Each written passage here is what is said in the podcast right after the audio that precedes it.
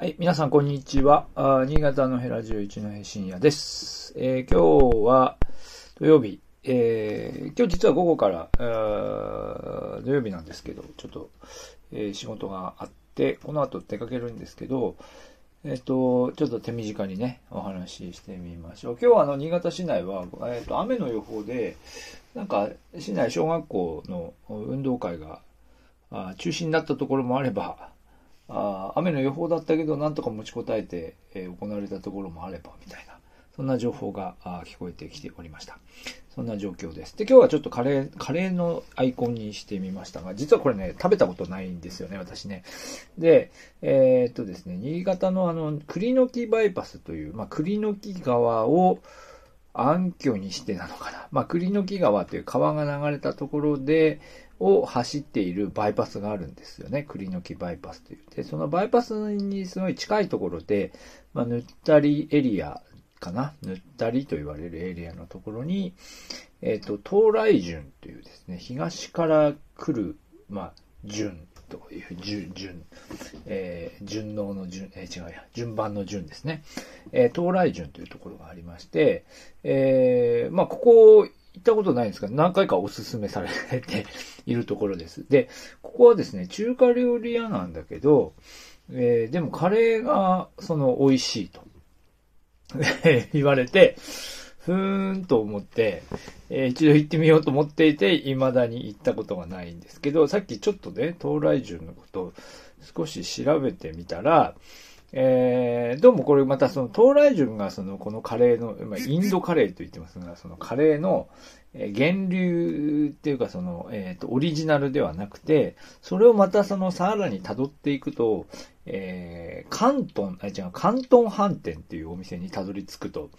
えーいう記述を見つけました。で、関東飯店っていうのはどこにあるかというと、これは東中通りのあたりかな。ちょっと東中通りの、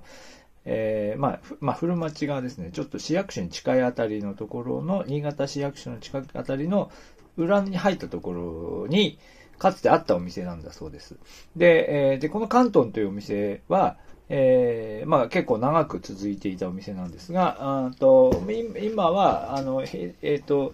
だいぶ前に閉店してしまって、で、その後今関東っていう、えー関東飯店じゃなくて関東っていう名前のまた別のお店になってます。そこは多分どういうふうに、えっと、元の関東飯店と今の関東の間にどういうこうつながりがあるのかはわかりませんが、多分何らかのかつつながりがあるだろうと思いますが、ちょっとそこははっきりわかりません。で、この関東飯店がどうも源流にあるらしいと。で、いろいろ見ていくとですね、関東飯店の、その、ご主人が、1960年の東京オリンピックで、えー、なんだろう、その、選手村まあ今話題のオリンピックの選手村の、えー、料理人として、えー、新潟代表みたいな代表なのかな。まあまあ、そういう形で、あの、東京の選手村に行って、で、料理を作ってたと。えーで、その時にインドから来たシェフが一緒にいて、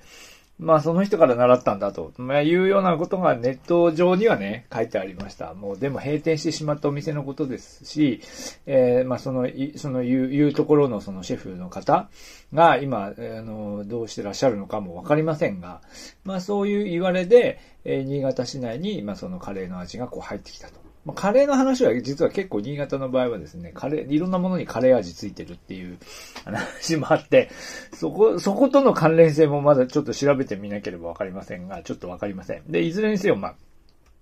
まあ、インド人仕込みの、こう、カレーだ、本場のカレーだと。っていう触れ込みで、まあ入ってきたみたいですよね。で、今でももう、もうなんでしょう、そのお店もありませんし、まあ本当にインド仕込みかと言われると、うん、見た目は多分そんな感じじゃない。結構辛いらしいですけどね。あの、見た目は普通のカレーライスの見た目ですよね。えー、ただスパイスのね、使い方が、まあちょっと日本風のこう、まあ当時、その日本の人たちが食べてるのよりはだいぶ辛い、辛い、スパイスが効いてるカレーだったんではないかなと思います。で、この関東飯店がなくなって、で、この味を引き継いでるのがどうやらそこでこう修行したってことでしょうかね。そこで働いていた人が、まあ、のれん分けなのか、独立してなのか、あ移ってきて作ったのがその東来順。ぬったりの方でやってるのが東来順だそうです。で、他にもいくつか、えっ、とね、どこだったかな。五線とか、えー、五線とあとどこかの名前が出てました。えー、いくつかのお店のところで引き継がれて、この、まあ、インド仕込みと言われるカレーが、えー、作られていると。いうことだそうです。で、今日ですね。で、でなので、まあ、このカレー結構美味しいので、美味しいという評判なので、一度食べてみようと思っているのですが、なかなかこう食べる機会がなく、いつもでもね、道路を走りますので、あの、ちょっと、あの、ね、道路沿いに見える、あ、東来順、あ、東来順、今度一度行ってみよう、今度一度行ってみようっていう感じで、まあ、まだ食べたことがないということです。で、実はですね、このカレーのことを調べようと思って、この東来順のことを見たんではなくて、あの、東来順というこのお店の由来は何なのかなと思って、えー、ちょっと調べたんですけど、結局わかんないですね。お店の人に聞いてみなければわかりませんが、なかなかちょっとこう凝ってますよね。なんとか飯店みたいなね。地名シリーズは結構ありますけどね。地名シリーズでもなく、うー東来順ですよね。どういう意味ですかと。でですね、実は東来順、私実は中国で東来順に行ったことがあって、えー、中国にはですね、東来順チェーンっていうのがあるんですよね。で、そっから来てるのかと思いきや、どうもそういう風にも見えないなと思うんですけど、で、東来順ってどういう意味かっていうと、えー、東から来たら全てが順調だっていう意味で順、順なんですよ。で、東っていうのは東の方から、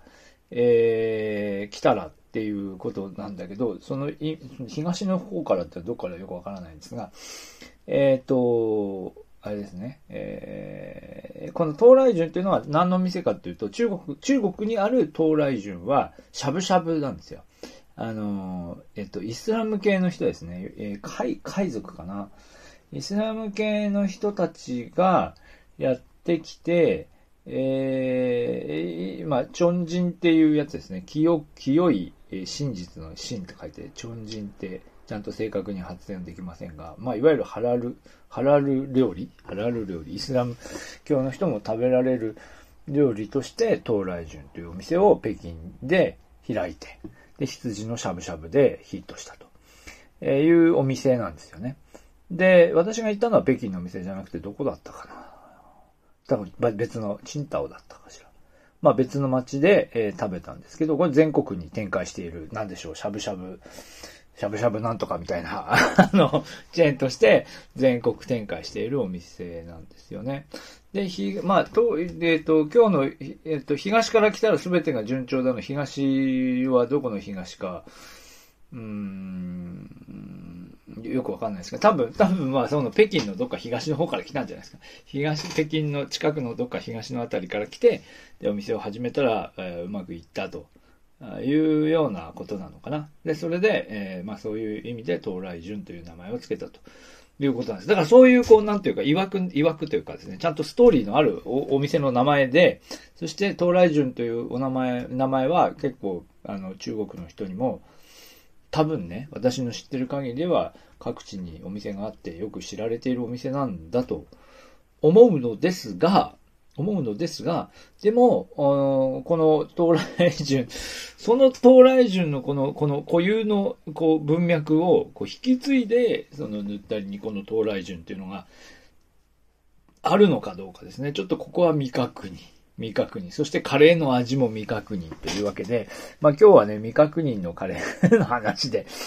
申し訳ないんですけど、まあでもちょっとここまではね、ここまで私たどり着きましたので、まあ東来順にカレー旅によく行かれる方ね、中にはいらっしゃるかもしれませんね。いらっしゃったら、ぜひ、えっ、ー、と、東来順の、その、ぬったりの東来順に行っていただいて、まあ中国にも東来順ってあるみたいですけど、みたいなちょっと聞いてみていただいて、どんな話だったかね、ちょっと、もし行かれたら教えていただければと思います。はい。じゃあ今日はちょっと、えー、短めにと思ってるけど、そうでもなかったですね。えっ、ー、と、今日は、あの、ぬったり、新潟市内ぬったりにあります、東来順というお店の、えー、カレーのお話をいたしました。はい。今日はどうもありがとうございました。